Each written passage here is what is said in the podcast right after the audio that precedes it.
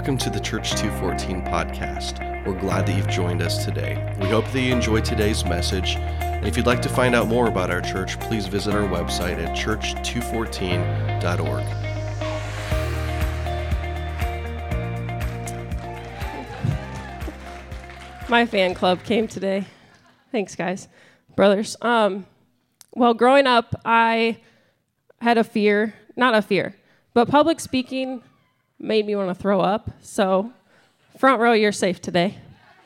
Um, but I was a very, very shy child, and I faked sick one day in speech class so that I didn't have to give a speech in front of the class, but I had to give it in front of the teacher alone after school, and that was even more terrifying.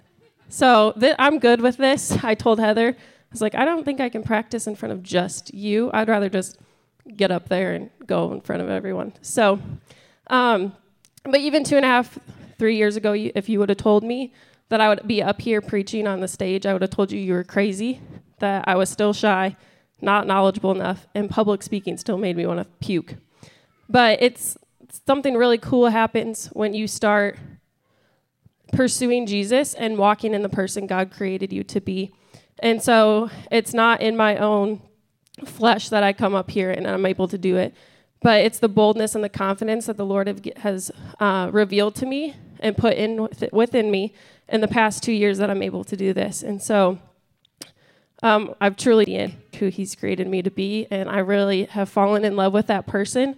And getting up here today would have been putting Him in a box. So I'm really excited to preach today to you guys. So, we're in a series called Back to Life, and if you weren't here last week, um, go back and listen to our podcast on the website. Uh, Ryan's message was great, and you'll probably laugh too because he's a stand-up comedian, as long as a, or with being a preacher. Um, but Ryan and I meet a couple times a week. He's my mentor for work. I work for Youth for Christ, and he asked me one day what I had prepared for my message. And I gave him like a long list of things. And I was like, well, I only have 15 minutes, so I have to cut things out. And one of the things I gave him was Ezekiel 37. And he's not here to defend himself today, so I'm going to go ahead and say that I uh, inspired that message last week. You're welcome, everyone. Um, but it's a good thing and it's a God thing because because of time and context, I probably wouldn't have made it there today. So God gave him a good word for you guys. Today we are celebrating Easter, and in my personal opinion, it, we way under celebrate Easter. Um, I thought about like the preparation from Thanksgiving to Christmas. Like we uh, get so excited for Christmas, and I love Christmas and the meaning of it, um, Jesus being born. But Easter just falls by the wayside. I feel like, and so it's just another day that comes and goes without little celebration. Like we celebrate it once and then it's over. And it Christmas is cool because it's the start of God's promise. It's Jesus being born. But Easter's even better because it's the fulfillment of that promise. And today we should be celebrating the victory over death. But it go we let it come and go and we don't often reflect on it. And if we're truly living out the gospel, Easter is the gospel. We should be celebrating and rejoicing in it every single day instead of just giving it one day a year. So, if you take notes, or even if you don't, um, I'm calling this message Death, Life, and the Words to Live By. And I felt kind of cool getting to title a message. Um, but I can't take any credit for it because when I was stuck with my long list of things that I felt like I was supposed to preach on today, um, these three things are what the Holy Spirit left me with. So I have to give him all the credit for the title. The first word in the title is death. And that was my biggest fear growing up. I wasn't, scared, er, I wasn't afraid of the dark or spiders, but I was terrified of death and dying. Like we would be in the car driving, and I would play out the scenario in my head that the car hit like or we got in a car crash and I was only dying and me being left alone and abandoned. And up until about two years ago, I struggled with how unfair I thought death was. I thought it was this terrible, awful thing that God had happened to us because we did something wrong or the person who died did something wrong. But it wasn't until um, I, well, I really struggled with it when I became a mother. And I had this crippling anxiety that my child would go to sleep at night and I'd wake up in the morning and he would be dead. Um, and so I've really had to work on overcoming that anxiety. And up until about two years ago, I didn't truly realize how beautiful death is. And I don't say that to be morbid or dismiss pain and grief that people feel after losing a loved one because I've lost a lot of significant people in my life. But I say it because I believe in the death of Jesus and the hope that it brings us 2,000 years later. And so when we're in a knowing relationship with Him, we don't have to fear death. We get to rejoice because when we leave our earthly bodies, we get to be with Him in heaven. Uh, but there's not just physical death, we can also experience spiritual death here on earth. And that I have a, I justify my fear in that now because I feel like so many people in the church are walking around spiritually dead and they don't even realize it. And I can attest to that because I used to be that person. I had all this head knowledge of Jesus and I was walking around, but spiritually I was dead because I wasn't truly pursuing him. And we celebrate Easter today because after the death of Jesus on the cross on Friday and the waiting period of Saturday, we get to rejoice that death was conquered today. But first, in order to have the victory, we have to come to terms with the death. And so in Matthew 27 45 through 54, it says, At noon, darkness fell across the whole land until three o'clock. And at about three o'clock, Jesus called out with a loud voice, Eli, Eli, lema sabachthani. I probably totally butchered that, which means, My God, my God, why have you abandoned me? And some of the bystanders misunderstood and thought he was calling for the prophet Elijah. And one of them ran and filled a sponge with sour wine, holding it up to him on a reed stick so that he could drink. But the rest said, Wait, let's see whether Elijah comes to save him. And then Jesus shouted again, and he released his spirit. At that moment, the curtain in the sanctuary of the temple torn in two from top to bottom. The earth shook, rocks split apart, and tombs opened. The bodies of many, many godly men and women who had died were raised from the dead. They left the cemetery after Jesus' resurrection, went to the holy city of Jerusalem, and appeared to many people. The Roman officer and the other soldier at the crucifixion were terrified by the earthquake and all that had happened. They said, This man truly was the Son of God. And before I get into my main point from this passage, the last sentence of this, these verses say, They said, This truly was the Son of God. Imagine and you mocked him and you beat him, and then you realized he was truly the Son of God. Like, I would have felt like an idiot.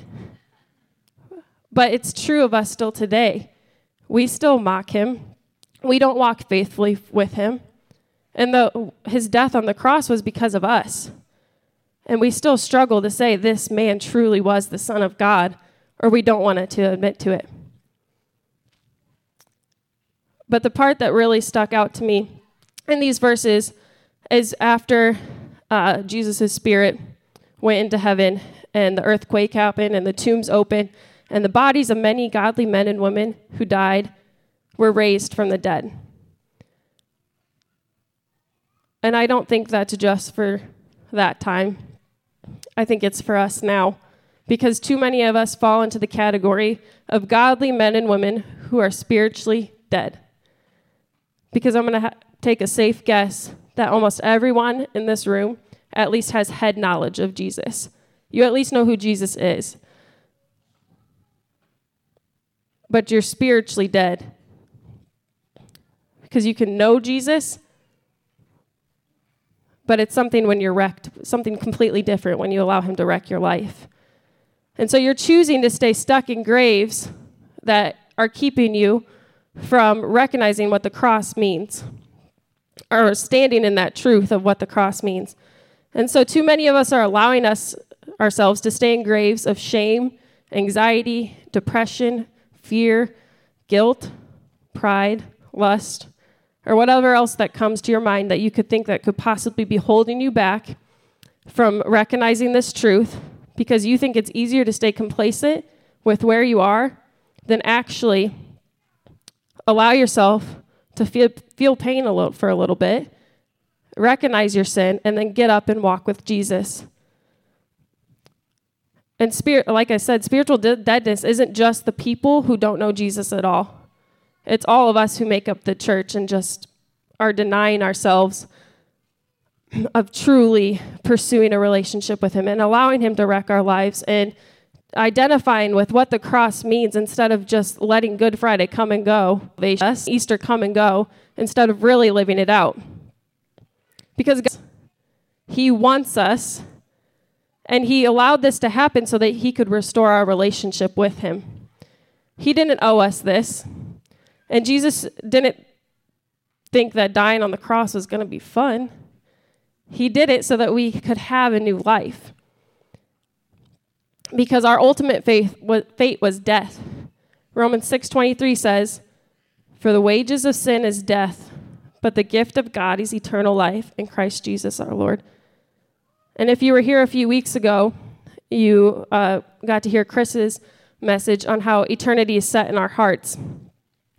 And our eternal life, we don't wait until we die for that to happen. We have the choice to make that happen now, here while we're on earth. When we choose to die to ourselves and live a new life with Jesus. And Ryan gave a good explanation last week about witnessing God breathing life into his son as he took his two, first breath when he was born. And Jesus' death and resurrection gives us access to eternal life and gives us access his last breath on the cross gives us uh, the ability to breathe a new breath here on earth. And Easter is the celebration of not only Jesus rising from the dead and breathing a new breath, because just like we get new life here on earth, he got an, he rose up from the dead and he got another chance. Not that he needed one, though. Um, but he sh- showed his victory over death. And by choosing to walk with Jesus and allowing his last breath on the cross to be our first breath here as Christians on earth, we're choosing that death doesn't have a, a hold on us, that we have access to victory and a new life and eternity with God in heaven, the Father who created us who knows every single detail of our life, who desires a relationship with us. He didn't have, he wasn't making up this plan for centuries just so that Jesus could die and nothing would happen. And some people, I know I struggled with this, especially when I was younger and just had this held knowledge of Jesus. But I went back and forth with how crazy this idea was that Jesus rose from the dead. And I didn't realize until I was preparing for this message how I was limiting God's power by not my human brain not being able to comprehend the resurrection and the death of Jesus. And it sounds crazy and it's hard to wrap our rain, brains around, but we don't accept, doesn't owe us an explanation for his ways, right? We just know that because of heaven. But the words of li- to live by part of my title comes from this book right here. And it's not only the best selling book ever, um, but it's what I live my life by, or what I choose to live my life by. And some could say that's a bold statement, and I've been challenged before with people trying to challenge with me with scientific reasoning, but I believe that it's true because it stood the test of time. It hasn't wavered or changed at all. It's been mocked, slandered, put through put through the fire, but it's God's word. And in it is recorded the life, death, and resurrection of Jesus. There are approximately 100 prophecies about the death and resurrection of Jesus. And God had prepared us and told of his, us of his coming over 100 times before it actually happened. And people waited for him, and people died believing that Jesus would come. And I can't read every single prophecy to you today, otherwise, we would be here well into the night. But so I had to narrow it down to one, which is Isaiah 53. And it says, Who has believed our message? To whom has the Lord revealed his powerful arm? My servant grew up in the Lord's presence, like a tender green shoot, like a root in dry ground. There was nothing beautiful or majestic about his presence, nothing to attract us to him. He was despised and rejected, a man of sorrows, acquainted with deepest grief. We turned our backs on him and looked the other way. He was despised and we did not care. Yet in our weakness he carried it what he carried. It was our sorrows that weighed him down. And we thought his troubles were a punishment from God, a punishment for his own sins. But he was pierced for our rebellion, crushed for our sins. He was beaten so that we could be whole. He was whipped so that we could be healed. All of us, like sheep, have strayed away. We have left God's path to follow our own. Yet the Lord laid on him the sins of us all. He was oppressed and treated harshly, yet he never said a word. He was like a he was led like a lamb to the slaughter. And as a sheep is silent before the shears, he did not open his mouth. Unjustly condemned, he was led away. No one cared that he died without descendants, that his life was cut short in midstream. But he was struck down for the rebellion of my people. He had done no wrong and had never deceived anyone, but he was buried like a criminal. He was put in, in a rich man's grave. But it was the Lord's God plan to crush him and cause him grief. Yet when his life is made an offering for sin, he will have many descendants. He will enjoy a long life, and the Lord's good plan will prosper in his hands. When he sees all that is accomplished by his anguish, he will be satisfied. And because of his experience, my righteous servant will make it possible for many to be counted righteous, and he will bear their sins. I will give him the honors of a victorious soldier because he has exposed himself to death. He was accounted among the rebels, and he bore the sins of many and interceded for rebels. This prophecy was written about 700 years before the birth of Christ. So, 700 years before he was born, his death was explained that he would um, be pierced for our rebellion, crushed for our sins. He was beaten so that we could be whole. He was whipped so that we could be healed. I can't remember a time as a kid, child where I didn't at least know of the name Jesus. Um, but I was only in a relationship with him when it was convenient for me or when I was desperate. And it wasn't until about two years ago that I let the truth of the gospel actually wreck me that I realized that he wasn't just another person, but he chose me by dying for me. And that he chose me by rising up from the dead and claiming victory over death. And the thing is, he doesn't need us, but he wants us. God, the creator of the universe, doesn't need us, but he wants us. And so that's why he sent Jesus to die for us, so that we have the opportunity to be in relationship with Him because He wants us. And it's life changing. It's one thing to need Jesus. We all need Jesus. But we all need to want Jesus because that's where life change happens. Because all the days of my life, I'm going to need Jesus. But when I wake up and I want to pursue a relationship with Him, that's when my life changes. That's when I realize that physical death here on earth isn't that bad because I have the hope of heaven. Or that's when I'm having a bad day, I realize that God is in the details of everything, and it's really not that big of a deal. Because up two years ago, I was spiritually dead. so dead that I stopped coming to church. I'd asked my husband for a divorce. And in my mind, I didn't even need Jesus. I wanted to be alone by myself because I thought I could handle life here on earth by myself. But one night he wrecked me and called me back to himself. He softened a heart of stone and put into me a new heart. A heart that desires a relationship with him. A heart that realizes without him I have no hope. And without him I'm going to fail myself and the people around me daily.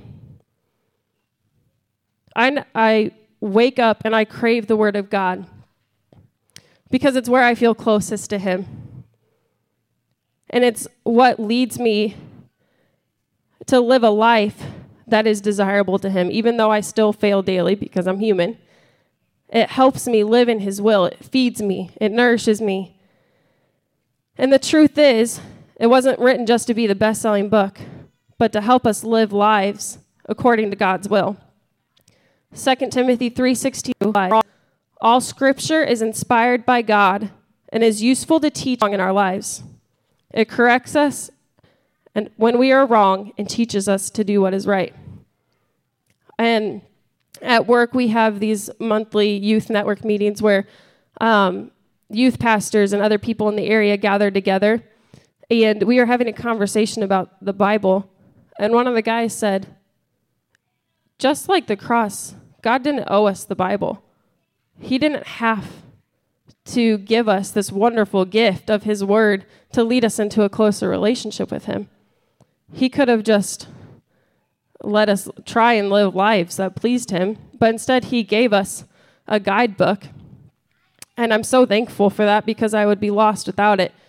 And the past two months, I haven't had the same desire that I have had to get up and read this every morning. I've struggled to physically get out of my bed and to choose to um, get in the Word. And if I wasn't re- trying to work on this message and know that I had to get in His Word, I probably wouldn't have. Um, because I, when I, sorry, when I was choosing to stay in my bed and sleep, or feel like I physically couldn't move out of my bed because it was keeping me from reading this, I noticed a shift in my personality. And the people closest to me in my lives no- noticed it too.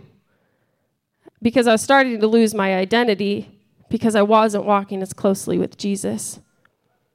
And so I want to encourage you that if you walked in these doors this morning and you have a hardened heart towards God, or you feel like you're stuck in this grave and you don't know how to get out, just pursue Jesus. And saying yes as the best to pursuing a relationship with Jesus and turning that head knowledge into heart knowledge is the best decision you will ever make.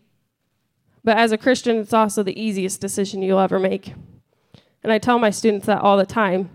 Because as soon as you say yes, Satan wants to take that new life back from you. And he will try anything to do so. Choosing Jesus for the first time, or even waking up daily and choosing Him again and again, it's hard. It's really hard because I'm a prideful person and I think I can do it on my own. But I know I need Him. I know I need the Holy Spirit and I need to rely on the Holy Spirit. I know I need to get in God's Word because it's a guide for me to live a good life, a life that isn't full of so much pain because I have hope.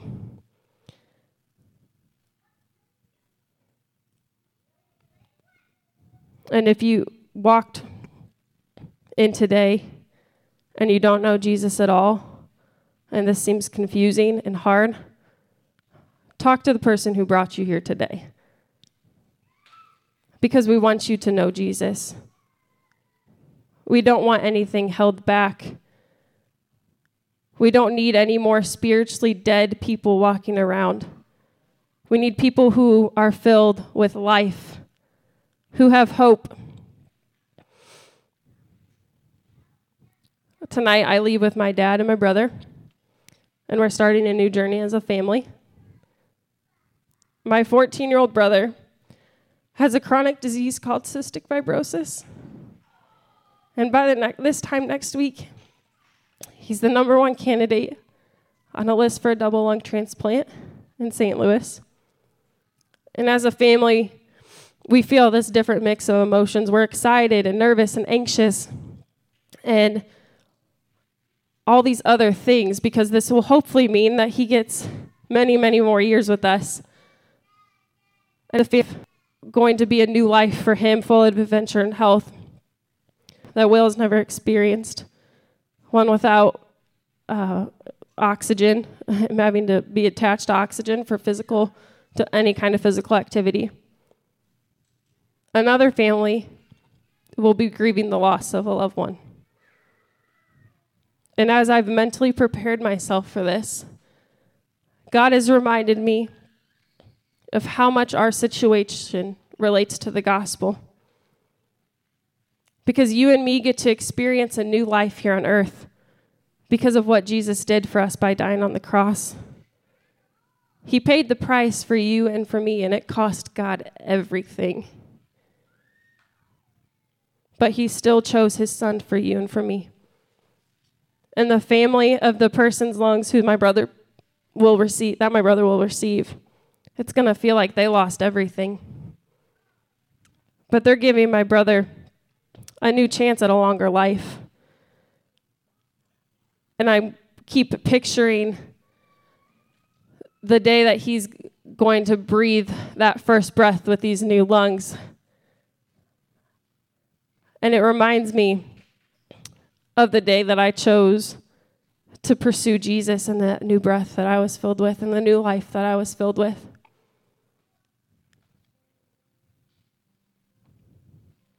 So, I want to encourage you today that if you feel spiritually dead, it's not too late. It's never too late.